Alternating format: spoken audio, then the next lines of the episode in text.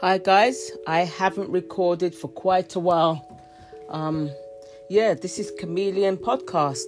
Um, I just thought that under this pandemic, I've been quite silent, um, doing other things, and you know, just life. Life got in the way.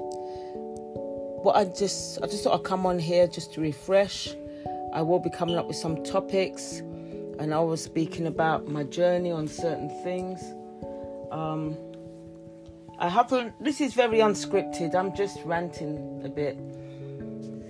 I'm kind of like in turmoil one day, then I'm not in turmoil. But I feel that there's light at the end of the tunnel. I have a friend in the US that's sending me a copy of the Sifa so that I can get some spiritual um, knowledge and understanding and calmness.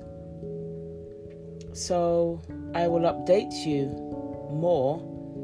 Um, I'm just going to start reading some scriptures out of the Sifa um, when I when it arrives. So um, yeah, this is just like this is an untitled um, podcast. This is an untitled one.